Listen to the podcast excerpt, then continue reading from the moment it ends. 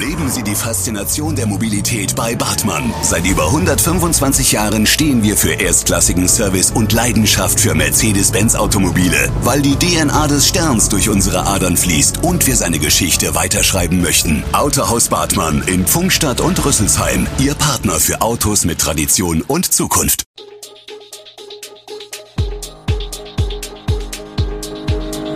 Gude, unser morgendliches News-Update. Das Wichtigste aus Südhessen für Sie im Überblick. Guten Morgen aus Darmstadt an diesem 28. Februar. Eine Ukrainerin aus dem Landkreis Darmstadt-Dieburg fürchtet um ihre Familie. Erste Helfer aus Darmstadt starten in Richtung Ukraine und die aktuelle Lage zum Russland-Ukraine-Konflikt.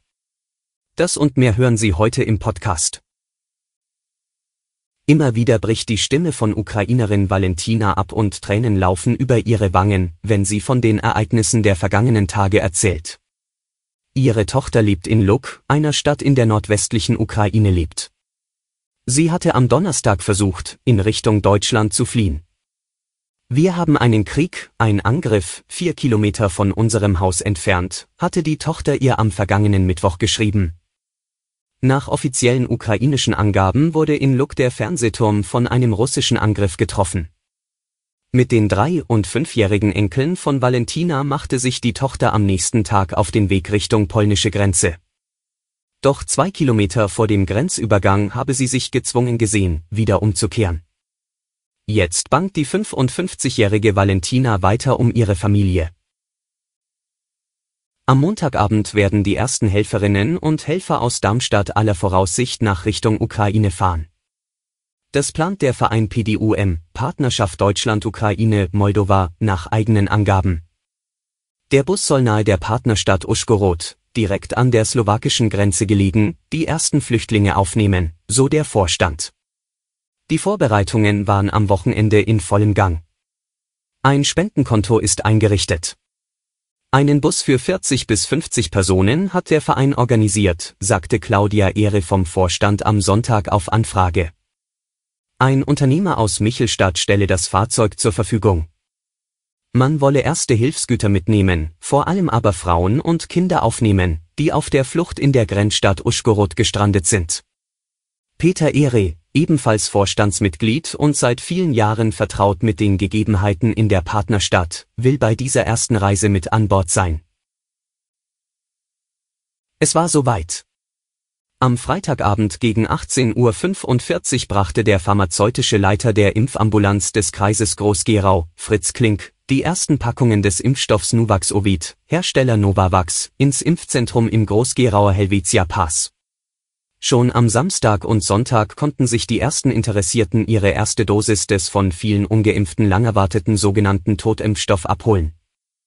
Eigentlich hätten die Impfungen mit Novavax bereits am Freitag beginnen sollen, doch Schwierigkeiten bei der Lieferung und Verteilung des Impfstoffs sorgten für Verzögerungen. Wir hatten vor, bei den ersten Impfzentren zu sein, die Novavax anbieten können. Das haben wir geschafft, sagte Fritz Klink. Er war selbst zum Verteilzentrum nach Alzenau gefahren, um die Lieferung in Empfang zu nehmen. 4.400 Dosen erhielt Klink, die sofort im Kühllager des Kreises untergebracht wurden. Von dort werden sie an die 3 Impfambulanzen in Wolfskehlen, Rüsselsheim und Groß-Gerau verteilt. Fehlen in Darmstadt massenhaft Pflegekräfte? Nun, zumindest ist die südhessische Metropole hinter Gelsenkirchen, Bielefeld und Saarbrücken auf Platz 4 einer Liste des Jobportals Indeed. Demnach sind im Pflegebereich derzeit deutschlandweit 44% mehr Stellen ausgeschrieben als vor einem Jahr. In Darmstadt hingegen wurden in Relation mehr als doppelt so viele Arbeitskräfte gesucht, hochgerechnet insgesamt 100 Stellen pro Monat, ein Plus von 111,4%. Zum Vergleich, in den Nachbarstädten Frankfurt, plus 60%, Wiesbaden, 45% und Mannheim, 40%, lag der Anstieg niedriger. Der Anteil der Pflegejobs am gesamten Arbeitsmarkt beträgt in Darmstadt nun 4,5%. Das ist zwar genau der Durchschnitt in deutschen Großstädten, lokal aber eben ein deutlicher Anstieg um fast 2/3, 60,7%. Macht Platz 3 auf der Liste von 40 Metropolen.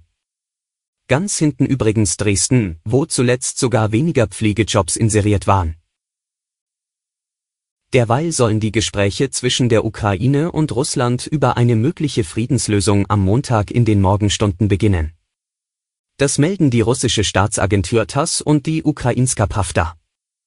Grund für die Verzögerungen des Treffens, das eigentlich schon am Sonntag beginnen sollte, sei die Logistik der ukrainischen Delegation, schreibt TASS in Bezug auf eine anonyme Quelle.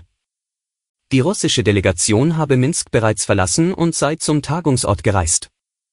Der ukrainische Präsident Zelenskyj zeigte sich skeptisch: „Ich glaube nicht an ein Ergebnis dieses Treffens, aber lasst es uns versuchen." Die russische Offensive gegen die ukrainische Hauptstadt Kiew wird nach Angaben des ukrainischen Militärs von Russland unvermindert fortgesetzt. Die Europäische Union hat in der Nacht zum Montag ihre schwerwiegenden Sanktionen gegen die russische Zentralbank in Kraft gesetzt. Das geht aus dem EU-Amtsblatt hervor. Und zum Schluss die Corona-Zahlen. Die bundesweite 7-Tage-Inzidenz ist erneut gesunken. Das Robert-Koch-Institut gab den Wert der Neuinfektionen pro 100.000 Einwohner und Woche am Montagmorgen mit 1.238,2 an. Zum Vergleich, am Vortag hatte der Wert bei 1.240,3 gelegen.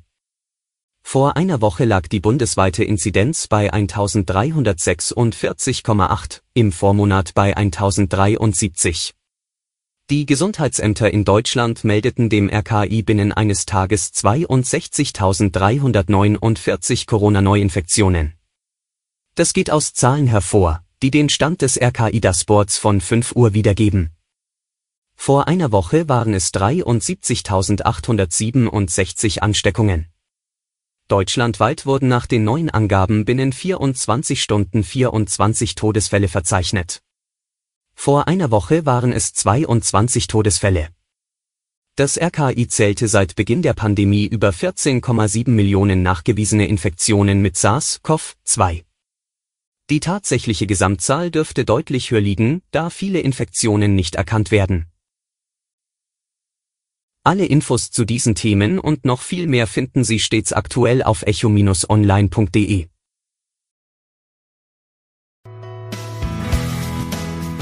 Gute Südhessen ist eine Produktion der VRM von Allgemeiner Zeitung, Wiesbadener Kurier, Echo Online und Mittelhessen.de. Redaktion und Produktion, die NewsmanagerInnen der VRM. Ihr erreicht uns per Mail an audio@vrm.de.